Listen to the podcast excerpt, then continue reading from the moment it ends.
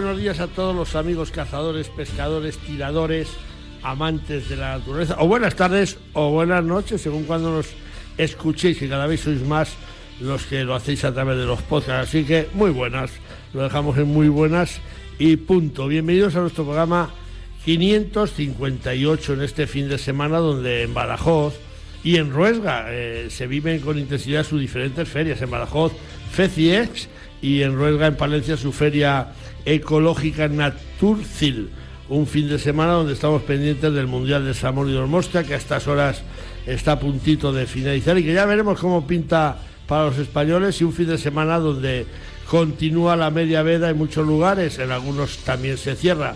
Continúan las competiciones de pesca deportiva y las tiradas al plato. Así que a todos cuantos disfrutan de estas actividades y por supuesto a todos los madrugadores, que son muchos los que nos escuchan, aunque eh, muchos, como decimos, lo hacéis a través de los podcasts en la web de Radio Marca, dedicamos nuestro programa que ya arrancamos saludando como hacemos semana tras semana a quienes nos ayudan a realizarlo y empezando como siempre por la voz más dulce de Radio Marca, por Dulce María Rojo San José. Dulce, muy buenos días. Muy buenos días. Bueno, ¿qué tal has acabado la fiesta de Valladolid y las de Simancas? Muy bien, todo ha ido perfecto, sin novedad. ¿Y tú? Bueno, pues yo mira, al final eh, bien, pero al final hemos tenido un percance familiar que quiero contar y se lo quiero hacer llegar a nuestra audiencia, como lo he hecho llegar a través de nuestras redes sociales. Eh, la noche del viernes al sábado, en el paseo marítimo de Barbate, le robaron la moto a mi hijo. Estaba allí de vacaciones. Bueno, eh, llevó la autocaravana, la dejó la moto al lado y se la han, se la han levantado. Así que hago un llamamiento eh, es una moto Yamaha N Max, matrícula 4332KVZ, de color gris. Eh, gracias a la Guardia Civil y a todos cuantos están pendientes por la zona de Barbate, donde tenemos muchos oyentes y donde estamos tratando de encontrar la moto que en definitiva pues es una herramienta de trabajo. Así que si alguno la localiza o la ve por alguna zona, que llamen a la Guardia Civil o a la policía, que será suficiente. No os metáis en compromiso alguno con una llamada valdrá para recuperarla. Y también le hago llamamiento a los foros eh, de Facebook de Barbate, a los que le hemos mandado esta, esta notita. Y ninguno de los tres a los que yo le he mandado se ha hecho eco de que allí han robado una moto. Eh, eh, queremos mucho a la gente de Barbate, pero hay algún, alguno que tiene las manos manchadas. Así que si así se me ha dado el final de la, de la campaña dulce de las fiestas, con un robo en la familia. Y dicho esto, pues vamos a saludar a quienes nos ayudan también a realizar la terrazón, a Raúl Santamaría los controles técnicos y a Rodríguez y Jesús Pérez Baraja en la producción. Así que sabéis que os habla Leonardo de la Fuente Prieto, leo para todos, que ya va directamente al sumario.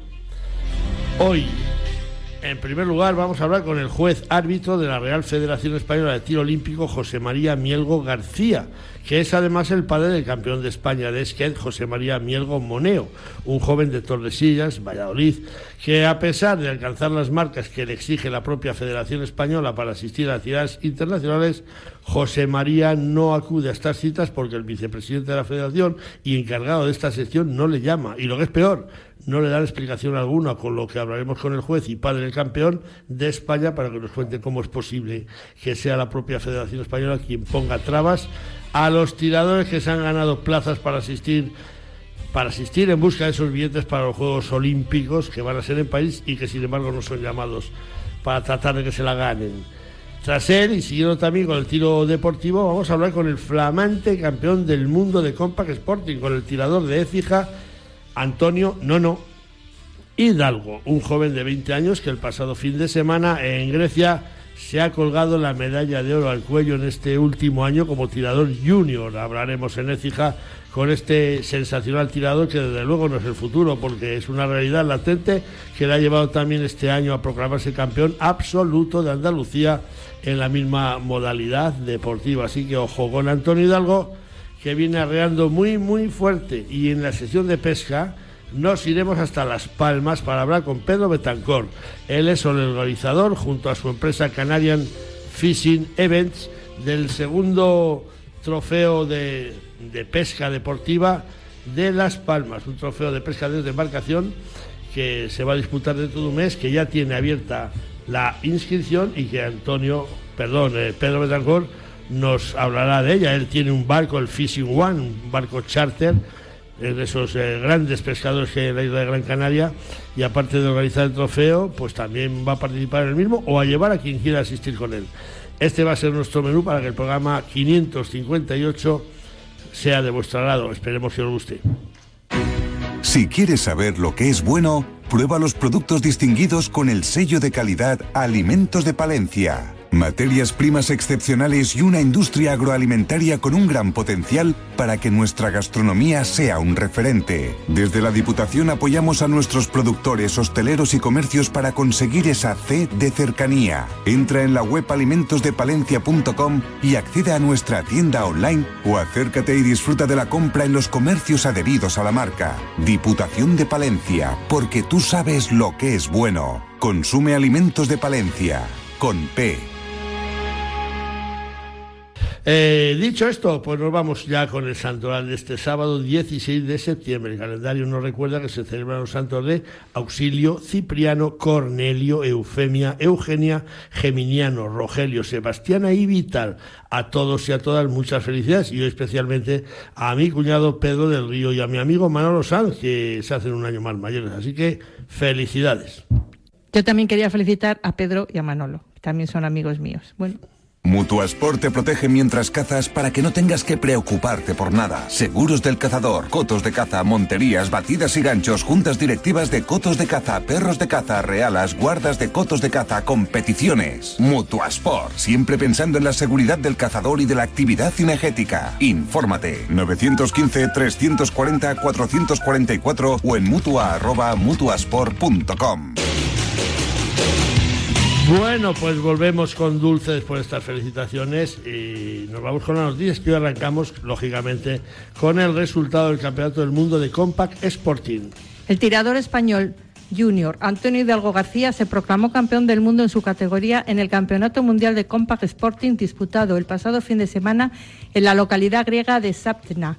El andaluz de Écija, Antonio Hidalgo, pulverizó 193 platos de 200, los mismos que el segundo y el tercer clasificado, a los que ganó en un desempate final donde Antonio partía 24 de los 25 últimos platos que le lanzaban. Al magnífico triunfo del español hay que añadir el gran resultado alcanzado por Fabián Romero Millán con 189 aciertos, mientras que Francisco Rosa Ponce alcanzaba 184 platos válidos. En la categoría de escuadras, España se quedó un solo plato del bronce y a tres del oro, que fue ganado por el equipo inglés. Asimismo, el equipo femenino se alzó con la medalla de bronce en esta prueba donde Beatriz La Parra acabó en la quinta plaza de la general con 189 platos de 200, mientras que Ana María Verdasco Alfonso lograba 177 y María Dolores García Martínez alcanzaba 174 platos. Entre tanto, el equipo senior en esta ocasión acabó en la quinta plaza y tuvo a Juan Carlos Navarro Asín como primer español clasificado en el noveno lugar de la general con 195 platos rotos de 200. Manuel Carrasco Fraile logró la misma puntuación que Juan Carlos Navarro, mientras que Javier Ortiz Queralt alcanzó con 193 platos en el puesto 27 y Juan Valero Domínguez concluía en el puesto 110 con 187 platos en una competición donde tomaron parte 525 tiradores. Enhorabuena a todos nuestros tiradores, en especial al nuevo campeón del mundo, Antonio Hidalgo, con quien hablaremos en unos minutos. Bueno, pues enhorabuena. Finalizamos con el llamamiento que hace la Asociación del Corzo y la Fundación Artemisan a los cazadores. La Asociación del Corzo Español y Fundación Artemisan van a estudiar la evolución del gusano de la nariz del corzo, la Cefenemia stimulator, una mosca de la familia de los tábanos que produce una parasitosis sobre el animal a través de sus larvas. Para ello solicita la colaboración de todas aquellas personas que encuentren un ejemplar afectado por esta paratosis cuyas larvas se desarrollan entre las fosas nasales y la laringe y que puede provocar, en caso de infestación, grave problemas respiratorios, tos e incluso jadeos pronunciados en los animales afectados. Estos parásitos solo se ven en el corzo muerto y la mejor manera de visualizarlos es separar la mandíbula superior de la inferior, de modo que la faringe quede al descubierto. En caso de encontrar un ejemplar afectado, ambas entidades solicitan acoger los gusanos mediante unas pinzas, todos los posibles con un máximo de 25, conservándolos en un bote hermético en alcohol al 70%, rotular el bote con la fecha y el municipio en el que se han encontrado y contactar con el proyecto a través del correo elena.fuentes@fundacionartemisan.com o al teléfono 926 438 268. Un segundo. Tiempo suficiente para enamorarse, para dar un beso, para brindar con amigos, para iniciar una aventura, para dar el primer paso, para elegir qué comemos, para marcar un destino en el mapa, para dar me gusta. Cada segundo se suben a Internet 6 millones de fotografías y más de un millón de vídeos. Cada uno tiene su historia y su escenario. Busca el tuyo en provinciadevalladolid.com. Vive cada segundo. Diputación de Valladolid. Alimaña, culebra ponzoñosa, desecho de la vida, te odio y te desprecio.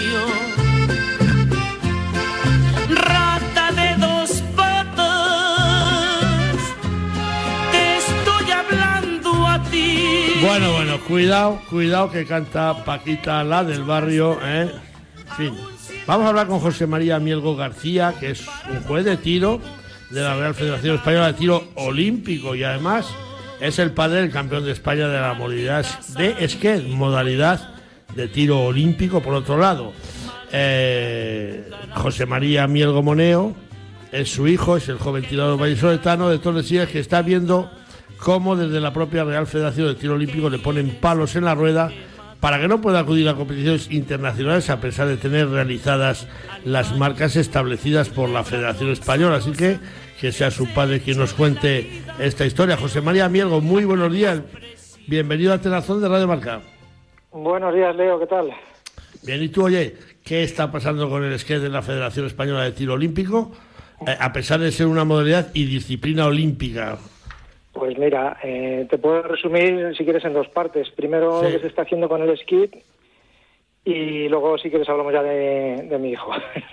Bueno, yo quiero, no sé si tienes el móvil sin manos. Si es así, quítalo, a favor, porque no, se nos- no, no, lo tengo, lo tengo, lo Vale, tengo sin mano. pues, pues sigue, porque se rebotaba mucho, sigue. ¿Qué pasa con el skate, hombre? Vale, pues mira, eh, ya sobre el año 2019 eh, estuvimos en, en Valencia y hablamos sobre el tema del esquí para ver qué se podía hacer, si se podía mejorar y estuvimos con un técnico de la federación.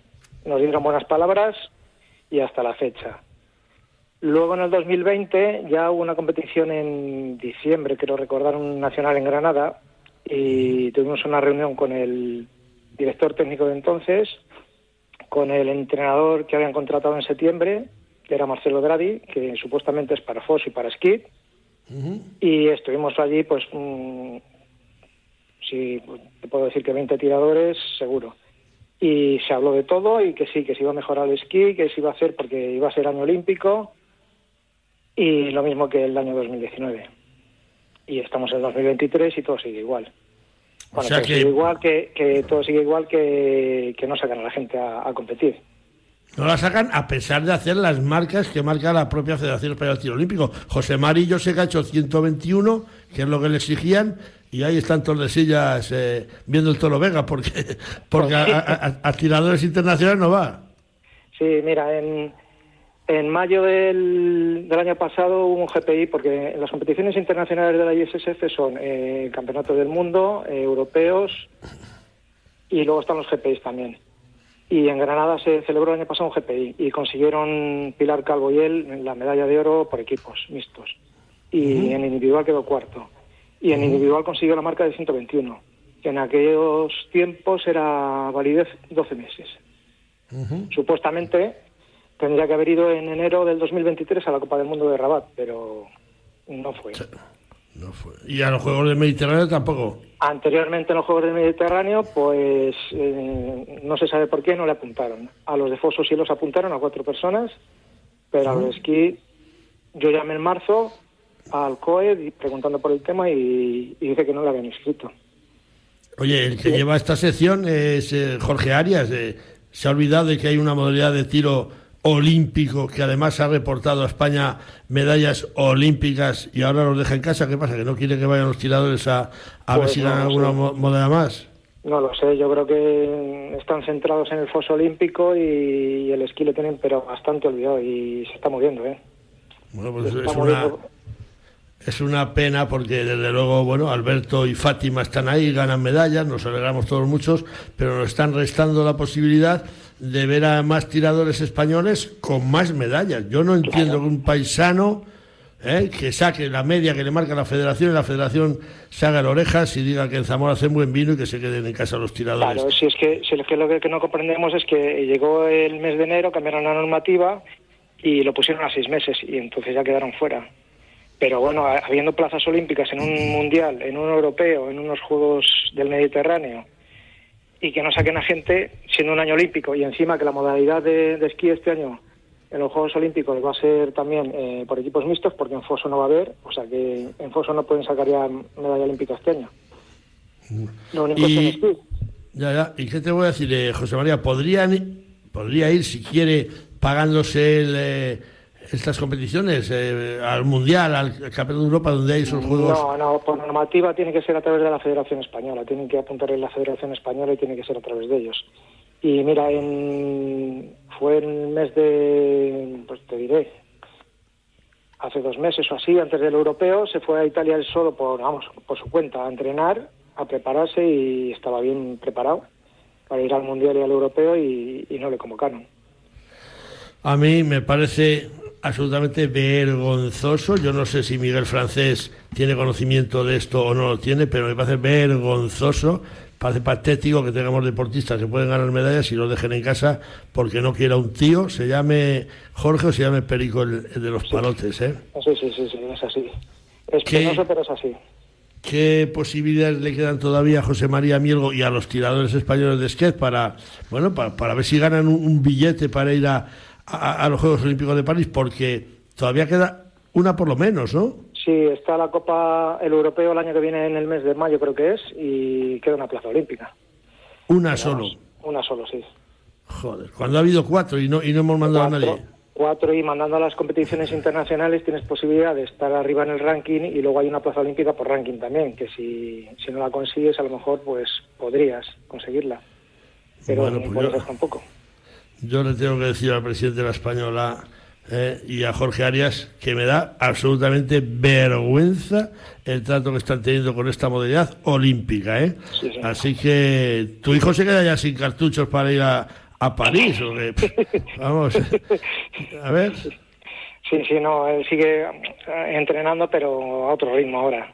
Ya me imagino que cuando empiece el año, pues empezará fuerte otra vez para ver si, si puede ir al europeo y, y hacer lo que pueda allí ya bueno, bueno, Recordamos que hablamos con José María Mielgo García, árbitro de tiro de la Real Federación Española y padre del tirador del mismo nombre, campeón de España de, de, de, que se va a quedar en casa porque no le quieren enviar, ni siquiera teniendo las marcas logradas. Eh, creo que la Federación Española ha cogido a un entrenador grandísimo tirador, como es Antonio Bailón, pero, pero Antonio Desquer no, no, no, no, no, no maneja, ¿no? Ni, ni va a a ver los chicos. Antonio, Antonio es un fenómeno en foso, sí, sí, pero en esquí, pues se habló justito. Esto es como cuando estás hablando en inglés que te dicen, ¿sabes idiomas? Pues sí, nivel básico, medio o superior, pero esto, Antonio, pues no. De foso sí, no te digo no que es, un crack. Claro. Pero en esquí, en esquí no, no domina. Eh, José María, que yo me imagino que como juez te dará rabia eh, que no se tengan en cuenta estas modalidades, pero como padre eh, echar las muelas. Me pillan las dos cosas. y luego que estás intentando que, por lo menos que el esquí venga adelante y salga adelante para que salga más gente y es que no, no se promociona nada. ¿eh? ¿Y has hablado con has, has hablado con el presidente de, de aquí, de, de, Castilla y León, con Goyo, ha protestado algo, Es lo que te iba a comentar, que aquí la Federación de Castilla y León, en tema de esquí, lo que le pidamos, ¿eh? o sea, que no hay problema. Mira, hace poco le he dicho que íbamos a hacer una especie de liguilla para ver si conseguimos que entre gente, y se va a hacer seguramente en, el 8 de octubre y el 22, para gente nueva y gente avanzada, pero para ver si se enganchan. Y no hay problema, o sea, que no ponen pegas y al revés, eh, todos son facilidades.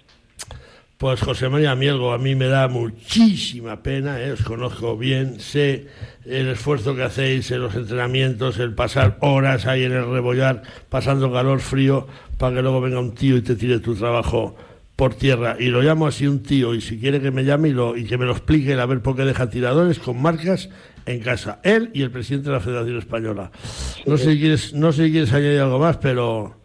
No, pero- nada más. Lo único que, que, pues eso, que, que se pongan un poco con el esquí y a ver si lo promocionan y, y sale un poquito adelante, porque es que está, está, está muerto casi ya, ¿eh?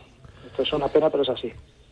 Pues lo- la pena es que lo maten desde casa. Eso es lo peor. Así que, Claro, eh, eso es. Jos- José María, que muchas gracias. Un abrazo y un abrazo para José. A ti, Leo, ya se lo diré. Venga, un saludo, Leo. Adiós, Venga, adiós. Hasta, hasta luego. FECIEX, Feria de la Caza, Pesca y Naturaleza Ibérica del 14 al 17 de septiembre en Feria Badajoz y Feba. Numerosas actividades, jornadas técnicas, exhibiciones y concursos, perros de caza, gastronomía, stands comerciales, novedosas ofertas de pesca y la gran exposición Jesús Caballero. No te lo pierdas, visita la mejor feria de caza, pesca y naturaleza del 14 al 17 de septiembre. Infórmate feciex.es. Ayuntamiento de Badajoz. Cofinancia Junta de Extremadura. A mí me enseñó mi padre escopeta, apuntarle y a tirarle arpa con la luna llena. A meterle los cartuchos, a ponerme la canana, a ponerme la canana y a meterme en la laguna con mis botitas de agua. Bueno, bueno, que yo me imagino que Antonio Hidalgo, ¿eh? An- no, no, pues también le enseñaría a su padre a, a coger bien la escopeta. Nos vamos hasta Écija, porque es la localidad que ha proporcionado al deporte de la escopeta española la última alegría de una temporada magnífica para los eh, intereses de los tiradores de copas Sporting y de recorridos de caza. Antonio Nono Hidalgo se acaba de proclamar campeón del mundo de Compact Sporting en la final disputado el pasado fin de semana en la localidad griega de Pasna y con él hablaremos ¿eh? en la ciudad del sol, en Écija, donde yo tengo tan buenos recuerdos. Antonio Hidalgo, muy buenos días, bienvenido a Tenazón de Radio Marca. Muy buenas, ¿qué pasa? Buenos días. Muy buenas, oye, e- enhorabuena por esa soberbia tirada que ha realizado el Campeonato del Mundo. Felicidades, ¿eh? porque, porque menudo tirador, ¿eh?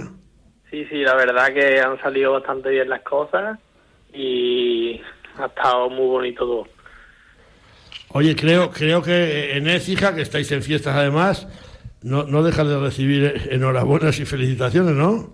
Sí, sí, a todas las casetas que entro, la gente se me echa encima. La verdad que me siento muy arropado.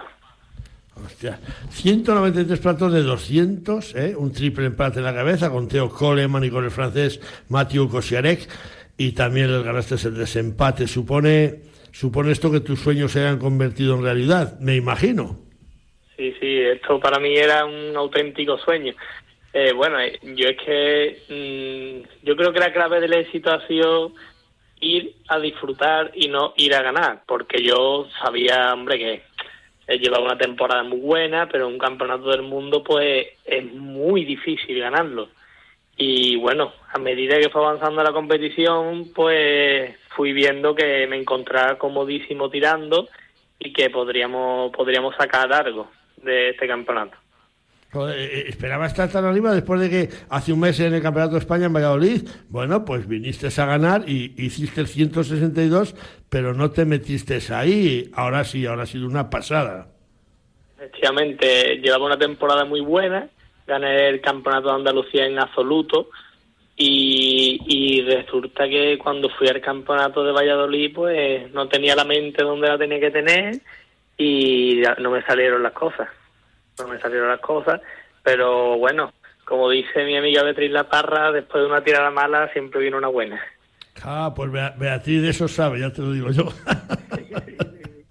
La verdad No. que pues hemos- sabido mm, volver a, al tiro, creo que tuve un tiempo sin tirar, que creo que fue donde eliminar los malos hábitos que había cogido y, y pues la verdad que ha salido todo mejor imposible. Yo tenía un claro objetivo ese campeonato y era hacer una marca de 192 platos de 200. Era, era mi objetivo y pues la, he superado pasado. incluso. Me he pasado. Pero Antonio, vamos a ver, que, es que vamos a decir a la audiencia que para ganar el mundial absoluto, dos tíos han empatado 199, que es que fallas un plato y no ganas. Estáis que os salís, ¿eh? Sí, sí, así es, así es. Hay muchísimo nivel. Joder, Maribel, menudo nivel, menudo nivel Maribel, como, como dicen por ahí. Eh, no, no, tú has traído el oro, ¿eh? os habéis quedado a un plato nada más del bronce con los compañeros Fabián Romero, que partió 189, y Francisco Rosa, que partió 184. Tenemos un equipazo, ¿eh? Sí, sí. Para, pero para el que viene se rompe el equipo, ¿no? Sí, ya Fabián y yo pasamos a la categoría de hombres, ya dejamos Mm. a Fran solo, pero bueno, yo estoy seguro de que eh, habrá junior también que, que cojan un gran nivel de tiro y puedan llegar hasta una buena altura. Seguro que sí. Aquí en Valladolid, cuando estuve yo con Fabián, eh, nos decía que le hizo una entrevista y dice, dice es que para que viene ya me hace nombre. y nos hizo mucha gracia que dijera que le hacía nombre, pero joder, chavales de 20 años ganando a senior, a, a tiradores increíbles como Andújar, como Juan Valero, que le habéis le has ganado a, a todos, has ganado. Eso es una pasada, es una progresión y, en fin, eh, algo tendrá el agua cuando la bendicen, ¿no? Claro, claro. La verdad que llevamos una temporada súper buena y creo que me he ido superando poco a poco esta temporada y bastante contento, la verdad. Me decías el otro día que empezaste a tirar, pues hace muy poco, hace el año antes de la pandemia, ¿no? Sí, el año Joder. antes de la pandemia fue mi primer año, bueno, no tiré apenas, tiré una puntuable del campeonato de recorrido y gané en categoría C, fui al campeonato de España, lo gané en categoría iniciado y bueno, ya ahí eh, me envicié tiro. Lo que pasa que, claro, tuvimos un gran corte y hace hace dos años pues empezamos a retomarlo cada vez más fuerte, más fuerte hasta hasta ahora. No. Eh, yo, yo, yo creo, no, no, que el campeonato no te ha salido nada barato, ¿eh? Quedar campeón del mundo te ha costado dinero porque apenas sí. tenéis ayudas, ¿verdad? Totalmente. Yo, bueno, ya no es lo que invertimos en, en el tiro, ya es el viaje en sí, pues nos vamos totalmente costeados. Hay muchos costes que nos tenemos que pagar nosotros porque nadie nos responde. La federación nos paga la estancia, el vuelo, el coche de alquiler, pero bueno, no nos pagan los cartuchos, los entrenamientos, que quieras que no, pues hay que entrenar y, y la verdad que, no, que nos cuesta el dinero. O sea que tú has ido a un mundial y has tenido que comprar cartuchos y pagar platos. Joder, es como si ahora fuera la selección española de fútbol y tuviera que comprar los balones y, y la camiseta para, para defender a España. Efectivamente, así es. Y además que allí no son baratos los cartuchos y, hombre, Ya. la verdad que es una pena que no esté reconocido y no tengamos ayuda ninguna. ¿Qué, qué, qué vale una caja de cartuchos en Grecia donde habéis estado ahora con el entrenamiento? Pues mira, nosotros el cartucho que hemos comprado, sin comprar el más caro ni el más barato, costaba 12 euros la caja, 120 Joder. euros el cajón. Joder, no, no. Eh, ¿Han ido tus padres contigo al Campeonato de España? No, no, bueno, al de España sí fueron. Al Ah, de- perdona, al al de- del mundo, al del mundo. No, no, no, no han podido venir porque tienen trabajo y claro, mm, irse ocho días pues no, no, ya se le habían acabado las vacaciones.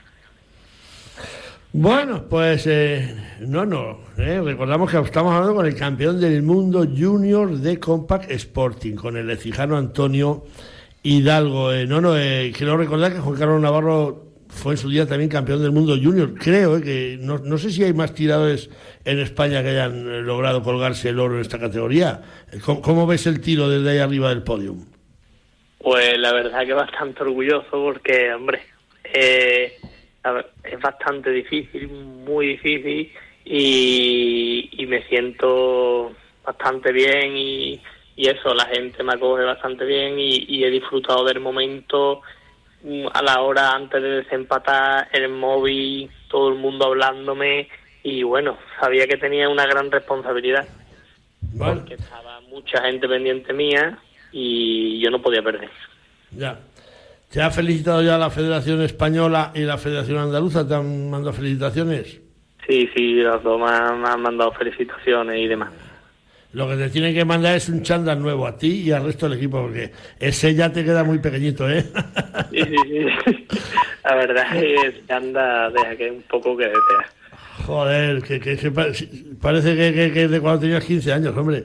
¿eh? Que os pongan un traje, que si subís al podium siempre tenéis que ir como los ingleses o como los americanos. Vais a ir con un chándal de los de Portugal, de esos de, de 7 euros, no me fastidies. ¿Eh? Hay que quejarse. condiciones. Claro. Y, y equipación para tirar todos los días y, Claro. hombre, cómo va todo el mundo. Eh, luego la foto, sí se arrima la gente a hacerse fotos, ¿eh? Sí, sí, claro. Eso, lo- eso gusta mucho. Eh, Antonio, la vereta de T11, eh, vaya, vaya, vaya como la tiene descentrada, ¿eh? La verdad que es un escopetón y estoy muy contento con ella. Y me encanta, siempre la había querido tener y hace dos años, por mi 18 cumpleaños, pues mi padre me la, me la pudo comprar. Bueno, habrá que hablar con Beretta, que te tengan ahí, que se anden contigo con mucho ojo, que ya te digo yo que arreas. Y yo no sé si quieres añadir, añadir algo más, eh, Antonio. Pues nada, yo agradecer agradecerte la difusión que le dais al tiro y hombre, que la verdad que necesitamos ayuda porque ha habido compañeros que incluso se han tenido que quedar en casa habiendo entrado en el equipo nacional porque no se han podido quitar una semana de su trabajo o no se han podido costear esos gastos y es una verdadera pena. Hemos dejado, al igual que hemos llevado grandes tiradores, pero eh, también se han quedado grandes tiradores en tierra. Pues esa es la, esa es la pena. Esa es la pena Sí. porque España podía haber ido con dos equipos de junior, que los tenemos muy, muy buenos, y a lo mejor haber hecho mucho más de lo que has hecho, que es mucho. y la verdad que, hombre, mm, yo creo que a, a cada sitio que vamos estamos estamos respondiendo y ganando medallas. Yo con, con el equipo a todos los internacionales que he ido nos hemos subido en el podio. Esta vez no, pero bueno, esta vez me he subido yo y yo doy mi triunfo para el equipo junior también porque son mis compañeros, mis amigos y me han enseñado mucho. Y, y, hombre, yo creo que nosotros estamos respondiendo y que, que se debería de responder y por lo menos que no nos costara el dinero ser campeón del mundo. Estoy totalmente de acuerdo contigo. Antonio Hidalgo, muchísimas gracias. ¿eh? Disfruta ese éxito. Suerte en la categoría senior, ya para el año que viene, y ya nos veremos por ahí por los campos. Muchas gracias. Buenos días, Muchas adiós. gracias. Buenos días. Luego. Beretta 694 Pro Sporting. Desarrollada y probada con el Beretta Shooting Team, 694 es la plataforma de superpuestas concebida expresamente para el tiro al plato con un objetivo bien concreto, ayudar al tirador a hacer algún plato más. Gracias a una cuidada labor de diseño mecánico y ergonómico, la 694 de Beretta es una superpuesta perfectamente equilibrada, que se abraza y se encara de forma natural e inmediata y con un swing perfecto y fácil de controlar. Más características de la 694 en nuestra página web www.beretta.com. Bueno, que debemos tener ya por ahí a nuestro compañero Santiago Ballesteros, su sección legal, pleitos tenga, si los gane, sección semanal. Y yo creo que si lo tenemos por ahí, lo mínimo que tenemos que hacer es darle los buenos días. Santiago Ballesteros, muy buenos días. Muy buenos días, Leo. Muy buenos días, amigos oyentes. Ahí entrando como un brazo de mar, sí señor. Sí, señor, sí, señor. ¿Eh? Santiago, tenemos una pregunta que nos llega de, de tu tierra, de, de Toledo, la envía José Andrés Cañete.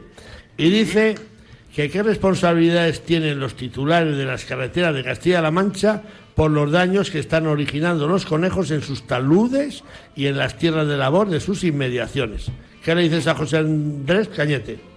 Pues, pues mira, eh, la verdad es que de un tiempo para acá, eh, lo que estaba en la, previsto en la ley y, establecido en la ley, pues se ha traducido en algunas sentencias de- del Tribunal Superior de Justicia de Castilla-La Mancha, que declara expresamente la responsabilidad de las titulares de las eh, vías de comunicación, concretamente de alguna carretera, alguna autovía, ¿eh? por los daños que están provocando los conejos que viven en esos taludes, en los cultivos adyacentes, cebadas, trigo, cultivos leñosos como olivares, pistachos y todo lo que se nos ocurra.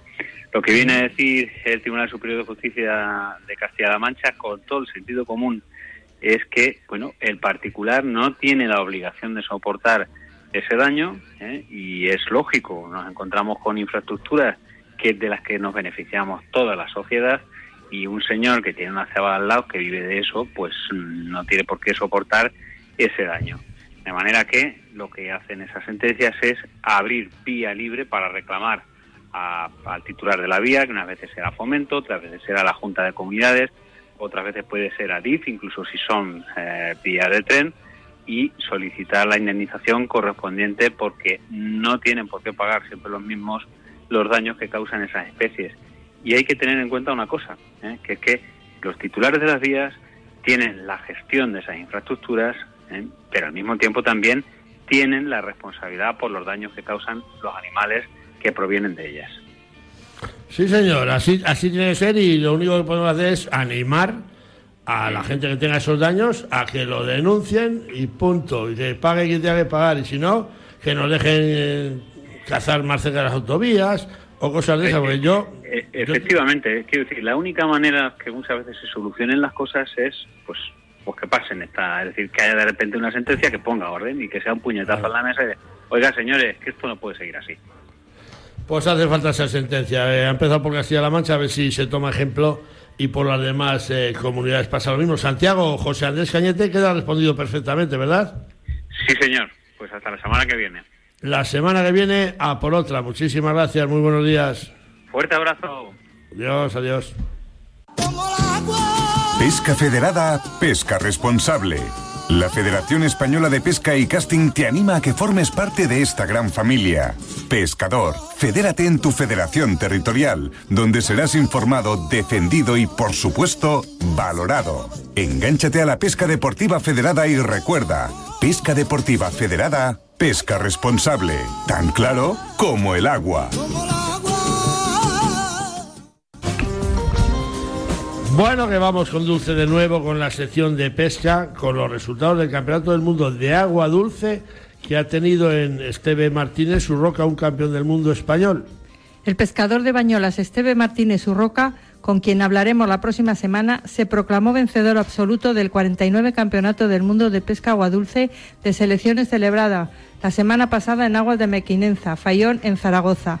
Esteve Martínez fue el más regular, consiguiendo un tercer puesto en la primera manga disputada el sábado y un segundo en la manga del domingo, que le situaron en lo más alto del podio mundialista que tuvo como segundos y terceros respectivamente a los ingleses James Dent y Sin Asby. En cuanto a la clasificación por equipos nacionales, la victoria fue para la selección de Serbia, que se mostró intratable en las dos mangas. La segunda y tercera plaza fue para las selecciones de Inglaterra y Francia, mientras que España acabó en la quinta posición. En este campeonato del mundo fueron cerca de 60.000 las piezas capturadas que ofrecieron un peso total de 3,7 toneladas. Enhorabuena a Esteve Martínez, al equipo español y a la organización del Mundial, que ha resultado más que notable. Enhorabuena. Concluimos con el resultado del Campeonato de España de Salmón y Mosca Juventud. Los integrantes de la Federación Vasca de Pesca y Casting se proclamaron vencedores del vigésimo sexto Campeonato de España de Selecciones Autonómicas de Pesca de Salmón y Dos Mosca en su categoría Juventud en la final celebrada el pasado fin de semana en el río Trubia, en Asturias. El combinado campeón estuvo formado por Aymar Ansola, Irait Urquía, Juan Carreras y Manuel Beristain, que relegaron a la segunda posición a la Federación Gallega de Pesca y al tercer peldaño del podio a la Federación Aragonesa de Pesca y Casting.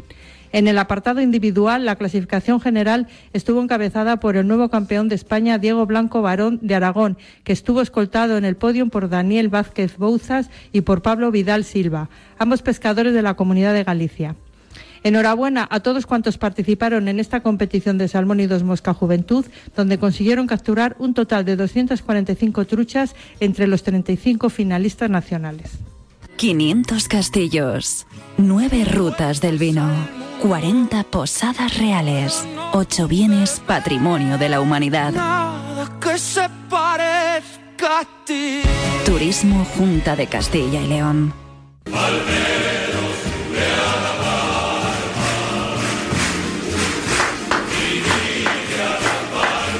Se me van, se me van las manos escuchando a los sabandeños, escuchando al palmero, sube la palma y pensando que me encuentro yo por allí, vamos a hablar con Pedro Betancor, que es el organizador del segundo trofeo de pesca de Las Palmas, un evento que va a tener lugar dentro de un mes en esta localidad de la isla Gran Canaria. Esta será la segunda edición, después de un parón de casi 10 años que tuvo la prueba. Y Pedro Betancor, responsable de la empresa Canarian Fishing Events y patrón del barco de pesca Fishing One, el barco deportivo de pesca charter, que está al alcance de cualquier aficionado, mientras que el patrón se encuentra enfrascado en la realización de esta prueba que queremos que Pedro nos cuente. Pedro Betancor, muy buenos días, bienvenido a Tenazón de Radio Marca. Hola, buenos días, ¿qué tal?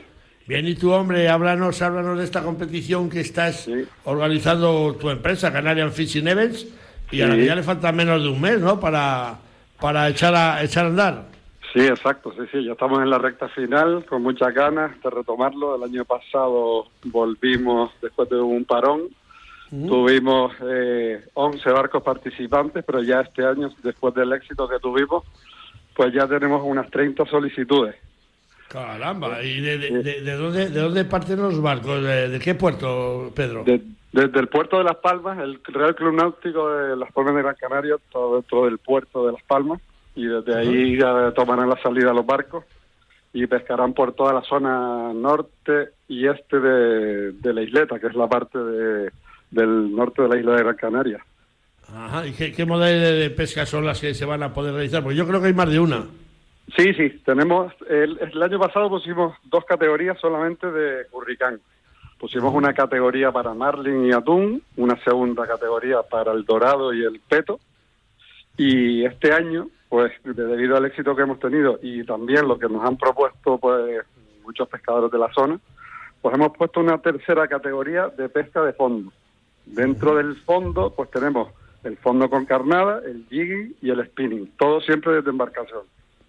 Ya, ¿y, y qué te voy? Para un pescador, ¿qué es más apetecible? ¿Pescar el curricán, trincar un, un buen marlin o un atún o, ponerse a lanzar a jigging y, coger un medieval de esos de 40 o 50 kilos? Es que esto es esto va por, eh, por aficiones y por gusto. hay, hay, hay pescadores, a ver, hay muchos que les dan a todos. Yo, a ver, yo como profesional tengo que también adaptarme a las temporadas y lo que tengamos en el momento de, del, del año, pero hay gente que solamente pesca fondo o solamente pesca curricán, entonces gracias a la tercera categoría pues hemos abierto el abanico para que todo el mundo pueda participar. Yo pesqué hace cuatro semanas contigo en tu barco en el Fishing One. en ese Open Internacional de Pesca de Gran Canaria. Tu barco es charter, o sea, lo puede alquilar cualquiera. Eh, y además durante todo el año, ¿ya, ya tienes cubierta la tripulación para este campeonato o, estás abierto a que te llamen? No, no, estoy abierto todavía, tengo algo apalabrado con, con unos clientes, pero no han confirmado. Sí, sí, yo, yo estoy pescando todo el año. Gracias al tiempo que tenemos en Canarias, pues podemos pescar todo el año. Algunas, a lo mejor hay que cancelar dos o tres viajes al año, pero bueno, eh, gracias al... Sí, dime, dime, Leonardo.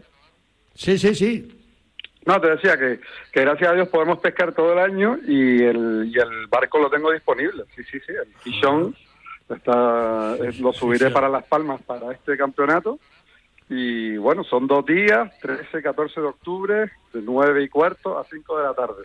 Es el, horario de pesca. Oye, yo cuando me dijeron que pescaba contigo, me lo dijo el consejero de, turismo, ¿eh? Carlos Álamo, pescador, y me dijo, dice, vas a pescar con el Real Madrid de aquí de Pasito Blanco. Luego, bueno, pegamos en el poste, pero no, pero no cogimos. Eh. No, la pesca esta del marlin eh, hay que tener muchísima suerte. Puedes tener el mejor barco, el mejor material, la mejor tripulación, pero si el pez no quiere morder, por mucho que estés ahí, ahí no podemos hacer nada nosotros.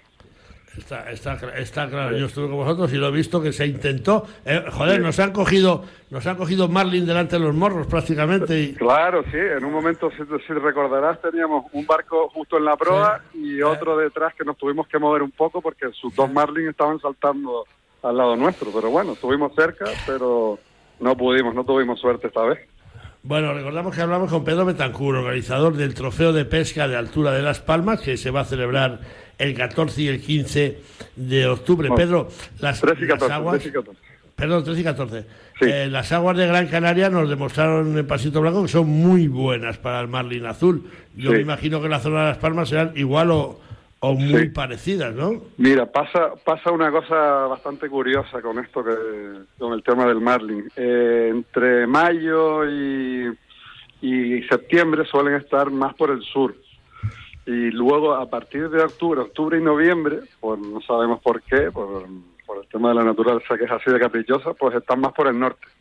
Entonces, eh, ya el año pasado, en noviembre, ya tuvimos un par de picadas de marlin, pero teníamos pocos barcos. Yo confío en que este año, que puede que hayan 15 barcos pescando marlin, podamos ver pues bastantes capturas. Eh, y porque la zona de, ya te digo, el norte de la isla también es muy bueno. Quiero decir que la competición llega en una época ideal y además se Sí. puede aprovechar ese puente del 12 de octubre, 13, 14, ideal. Sí, efectivamente, también lo hemos hecho pensando en eso, para que la gente pueda venir de otros puertos. Van a venir unos cuantos barcos del sur de la isla y por eso ahí tienen un día el jueves para, para hacer la navegación y ya el viernes y sábado pues participar en el, en el campeonato y el domingo poder volver a, a sus puertos. Pedro, le decimos a la audiencia y a los marineros de la zona cuánto cuesta la inscripción y qué premios tenéis Sí. para este trofeo de pesca. Sí, mira, el- la primera categoría, la inscripción son 300 euros, la segunda categoría 150 y la tercera categoría 100 euros. Vale, el tema de lo- los premios, pues lo estamos ahora todavía trabajando, pero vamos, prometo que van a haber sorpresas. O sea, que, que estén preparados, que se apunten, que participen, que vamos a tener un gran ambiente en el Club Náutico y seguro que va a salir muy, muy bien. ¿Hay alguna dirección para apuntarse o para llamarte a ti para, oiga, yo quiero ir y contratarte el barco? Sí, ¿Dónde pueden llamarme, a, sí, pueden llamarme a mí por teléfono o mandarme algún el WhatsApp. Eh, digo el teléfono, ¿no? Sin problema. Claro, claro, digo, digo. 660-411-661. Bueno, pues ya lo repito yo, 660-411-661. Sí, el que ahí- quiera vivir, el que quiera vivir emociones fuertes, ahí, ahí tiene, ahí tiene corte. Sí, perfecto, sí, sí. Estaremos aquí encantados de recibirlos para participar en el campeonato. ¿Vas a llevar a Periquito a tu, a tu hijo, a tu, a tu? Eh, espero, si el tiempo está bueno, bueno, bueno, como a él le gusta, seguro que sí, segurísimo. Bueno, pues nada, dale, dale recuerdos y, Sí, feliz, campeonato, lo contaremos, ya nos dirás Sí. quién ha ganado y Claro, bueno, ya, ya te iré informando, Leonardo. Sí, muchísimas gracias por, por dejarme intervenir y dar toda la información necesaria. solo, solo faltaba. Gracias, Pedro Betancourt, suerte. ¿eh? Muchas gracias. Y, y sepas que a mí, pues eso, que en Pasito Blanco me dijeron que el Fisimón era el Real Madrid. Y aunque no tuvimos suerte, pues nada, en esta ocasión que todo salga bien para la pesca. Vamos a ver, sí. ¿eh? Perfecto, y espero verte. El año que viene espero verte también en Pasito Blanco. Ah, fijo, fijo, ya para el año que viene ya tengo plaza, ¿eh? Sí, sí, por supuesto que la tienes conmigo, sin problema, cuenta con ella. Un abrazo, Pedro, gracias. Venga, un abrazo, Leonardo, muchas gracias. Adiós, adiós. Bien, hasta luego. Aire libre, ríos limpios, montañas vivas. Un mundo rural donde redescubrir las cosas importantes de la vida. Vente, a un paso tienes el paraíso del siglo XXI. Zamora, enamora. Patronato de Turismo, Diputación de Zamora. Vámonos con la palabra de perro, porque dice mi perro que el deporte de la escopeta y de la caña están de enhorabuena esta semana en España porque nuestros competidores han logrado nada menos que dos nuevos campeonatos del mundo para el deporte español. El primero, el sábado pasado, en la persona del pescador Esteve Martínez Surroca, que se impuso de forma individual en el Mundial disputado en aguas aragonesas de Fallón y Mequinenza, y el segundo, el joven tirador de Écija, Javier Hidalgo, con quien acabamos de hablar, y que se proclamó campeón del mundo junior de Compact Sporting en la final que han disputado más de 500 tiradores en Grecia. A los dos, una vez más, nuestro reconocimiento y nuestra más cordial enhorabuena. Mi perro dice que valora el esfuerzo de todos nuestros deportistas que sin apenas ayudas institucionales ni federativas, porque apenas las tienen, realizan grandes esfuerzos para practicar un deporte que llegado a categoría de élite no son nada baratos. Y por consiguiente la mayor parte de los gastos que supone practicar estas actividades corren por parte del bolsillo del propio tirador o pescador, pues las ayudas federativas, como decimos, son muy pocas, principalmente en el deporte de la escopeta, donde la Real Federación Española de Caza apenas aporta unas migajas del dinero que supone acudir a una prueba internacional. Es más, a nuestros campeones, como acabamos de escuchar, les cuesta dinero y no poco llegar a levantar sus títulos mundialistas. Mi perro dice que se deben de cuidar estos detalles sobremanera. España ha tenido unos años gloriosos en el tiro y los sigue teniendo, lo mismo que en la pesca, pero todos sabemos, porque así nos lo reclaman nuestros tiradores y pescadores y deportistas, que las ayudas que llegan por defender a nuestro país son muy escasas. Es más, ha habido un par de años, o tres, donde apenas acudían nuestros deportistas porque la Real Federación Española de Caza no les aportaba ni un euro para sus salidas. Eso sí, si de casualidad se ganaba algún triunfo relevante logrado con su esfuerzo personal, enseguida no faltaba quienes se colocaban para salir en la foto con los campeones sacando pecho y diciendo, aquí estamos nosotros y estos son nuestros chavales.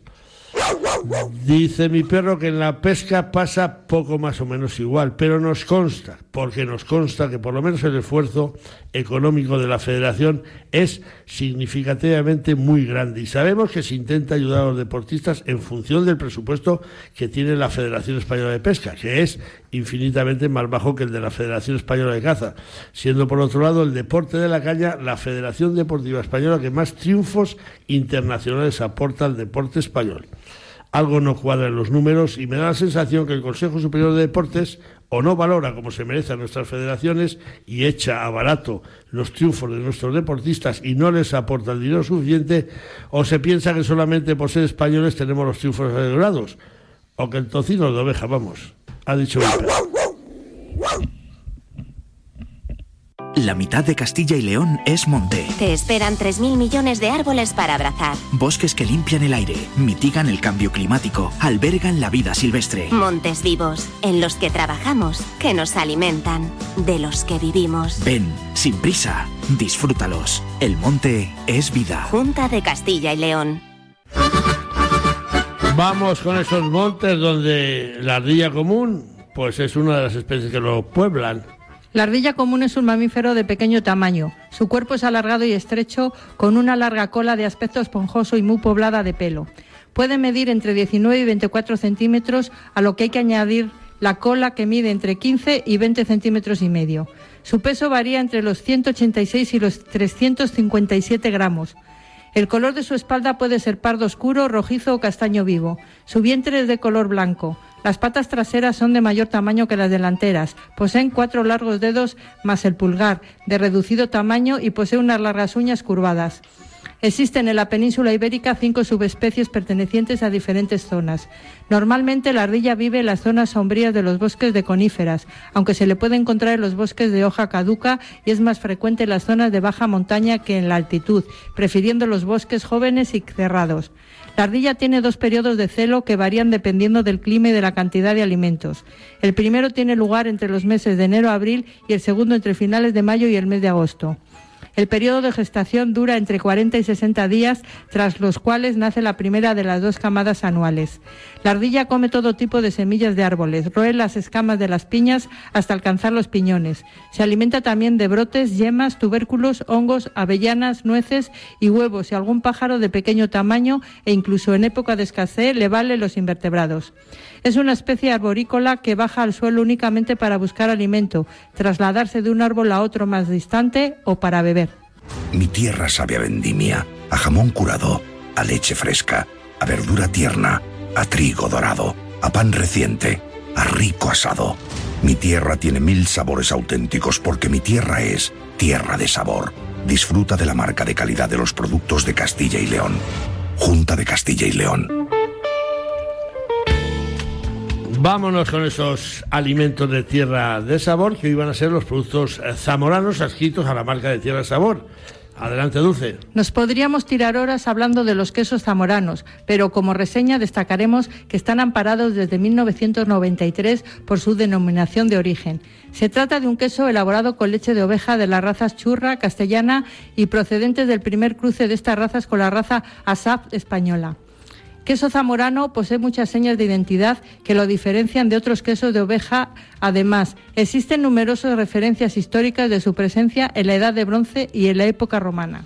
Zamora lleva a gala y presume con razón de sus garbanzos de Fuentesauco. Se trata de una figura de calidad que desde 1996 regula la excelencia de los garbanzos cultivados en 22 términos municipales de la comarca zamorana de la Guareña.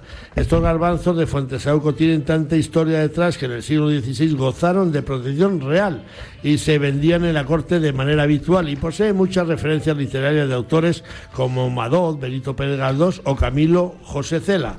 Más comestibles adscritos a la tierra del sabor son, por ejemplo, los pimientos de Fresno Benavente IGP.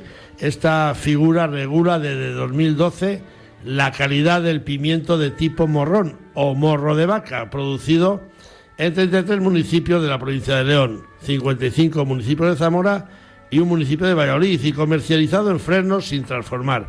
Estos pimientos son grandes, de color rojo y carne gruesa, tienen de 3 a 5 lóbulos y son más altos que anchos. Su sabor es de dulzor medio, poco amargo y no picante.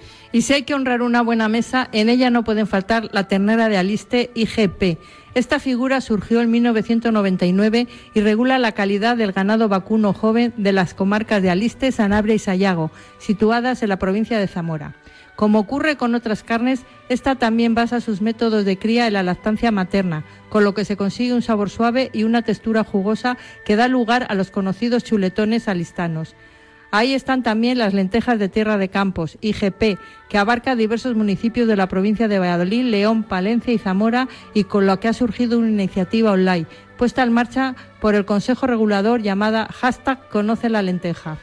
La tradición harinera de la provincia de Zamora, unido a la calidad del trigo y las características que posee la harina molida en el molino de piedra, ofrecen al consumidor un producto idóneo para la elaboración de panes de una gran calidad en el que meterse, por ejemplo, otro de los pilares de la gastronomía local, como es un buen chorizo zamorano, un embutido curado elaborado a partir de partes nobles de la canal de los cerdos de capa blanca y producidos en la totalidad de los términos municipales de la provincia de Zamora. Y cerramos por el momento con los afamados vinos zamoranos, como son los de la zona de producción de la denominación de origen Valles de Benavente, que se encuentra al noreste de la provincia de Zamora, en los valles de los ríos Esla, Tera, Órbigo y Eria, y está formado por 62 municipios. Asimismo, destacan los vinos de los Arribes, criados en las cepas de la comarca vitivinícola que se sitúa al noroeste de la provincia de Salamanca y al suroeste de la provincia de Zamora y que se extiende por una estrecha franja de terrenos en la margen izquierda del río Duero. Y si de buenos tragos hablamos, están igualmente los vinos de la denominación Tierra del Vino, comarca situada al sureste de la provincia de Zamora, que comprende ambas márgenes del río Duero y recorrida de norte a sur por la ruta de la Plata romana y repartida en 56 municipios, 46 de Zamora y 10 de Salamanca. Y cómo no, por supuesto, los vinos que acompañaron a Cristóbal Colón en el descubrimiento de América, los vinos de toro que se localizan en el sureste de Zamora y suroeste de Valladolid, comprendiendo las comarcas de Tierra del Vino, Valle de la Guareña y Tierra de Toro, y lindando con los páramos de Tierra del Pan y Tierra de Campos. La superficie de esta denominación se extiende hasta las 62.000 hectáreas y aglutina 981 viticultores inscritos en esta denominación zamorana. ¡Puf! Como para perdérselo. Dicho queda.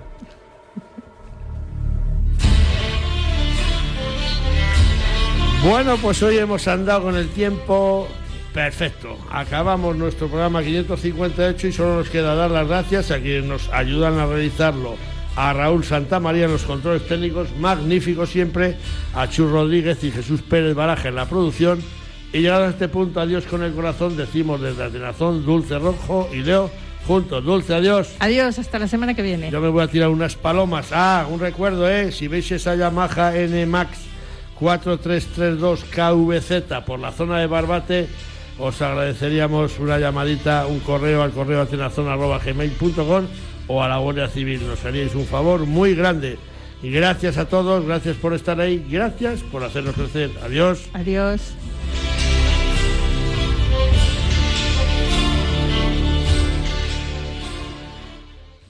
¿Sabías que cada cinco horas se diagnostica un caso de esclerosis múltiple? Firma el manifiesto de Fundación GAEM para pedir más inversión en la investigación para la esclerosis múltiple. Firma en fundaciongaem.org. Empodéranos para encontrar una cura. Y también puedes donar con Bizum en el 01707.